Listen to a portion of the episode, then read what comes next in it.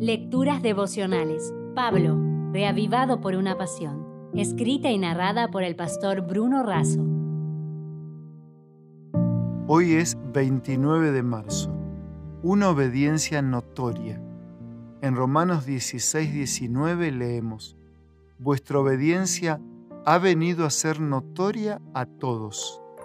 Casi terminando la carta a los romanos, el apóstol de los gentiles, el que enseñó que somos salvos por la gracia de Cristo, recibida por la fe, elogia a los creyentes porque su obediencia ha venido a ser notoria por todos. Así, Pablo se alegra a causa de la obediencia de ellos, es decir, su docilidad para recibir la fe, y se alegra también porque esa obediencia es notoria, testifica de la fe. Hay varios tipos de obediencia. Se habla de la obediencia infantil, de la solidaria, de la sociológica, de la voluntaria, de la debida, de la obediencia como autodisciplina, de la anticipada, de la ciega, de la forzada, de la obediencia religiosa, que surge como resultado de aceptar las normativas divinas para la vida. Esta obediencia religiosa ha sido muchas veces llevada a extremos. Por un lado, pensar que la obediencia es la que nos permite ganar el favor de Dios y nuestra salvación.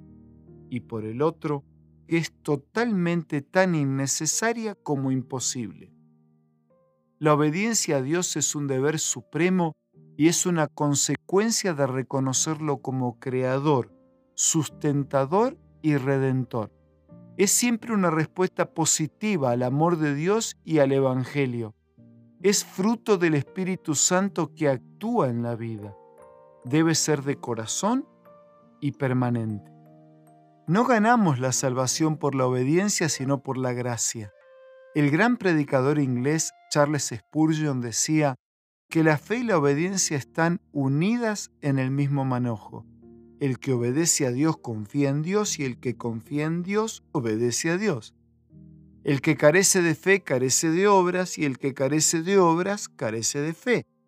No contrapongan la fe a las buenas obras porque hay una relación bienaventurada entre ambas y si abundan en obediencia, su fe crecerá extremadamente. La obediencia es la verdadera prueba del discipulado. Es un servicio leal ofrecido por amor y es por ese amor que guardamos los mandamientos divinos la fe no nos exime de la obediencia, por el contrario, es la fe la que nos hace partícipes de la gracia de Cristo y nos capacita para obedecer. La salvación es el don gratuito de Dios que recibimos por la fe. Como bien lo resumía Elena de Huay, he aquí la verdadera prueba. Si moramos en Cristo, si el amor de Dios está en nosotros, nuestros sentimientos, nuestros pensamientos, nuestros designios, nuestras acciones estarán en armonía con la voluntad de Dios según se expresa en los preceptos de su santa ley. Por eso, querido amigo, resumiendo nuestra reflexión de hoy, te digo que es caminando de manera permanente con el Señor como nos hacemos parecidos a Él. Cuanto más lo contemplemos, más nos asemejaremos. Ora hoy, Señor, que sea notorio que cada vez se vea menos de mí y más de ti. Amén. Si desea obtener más materiales como este, ingrese a editorialaces.com.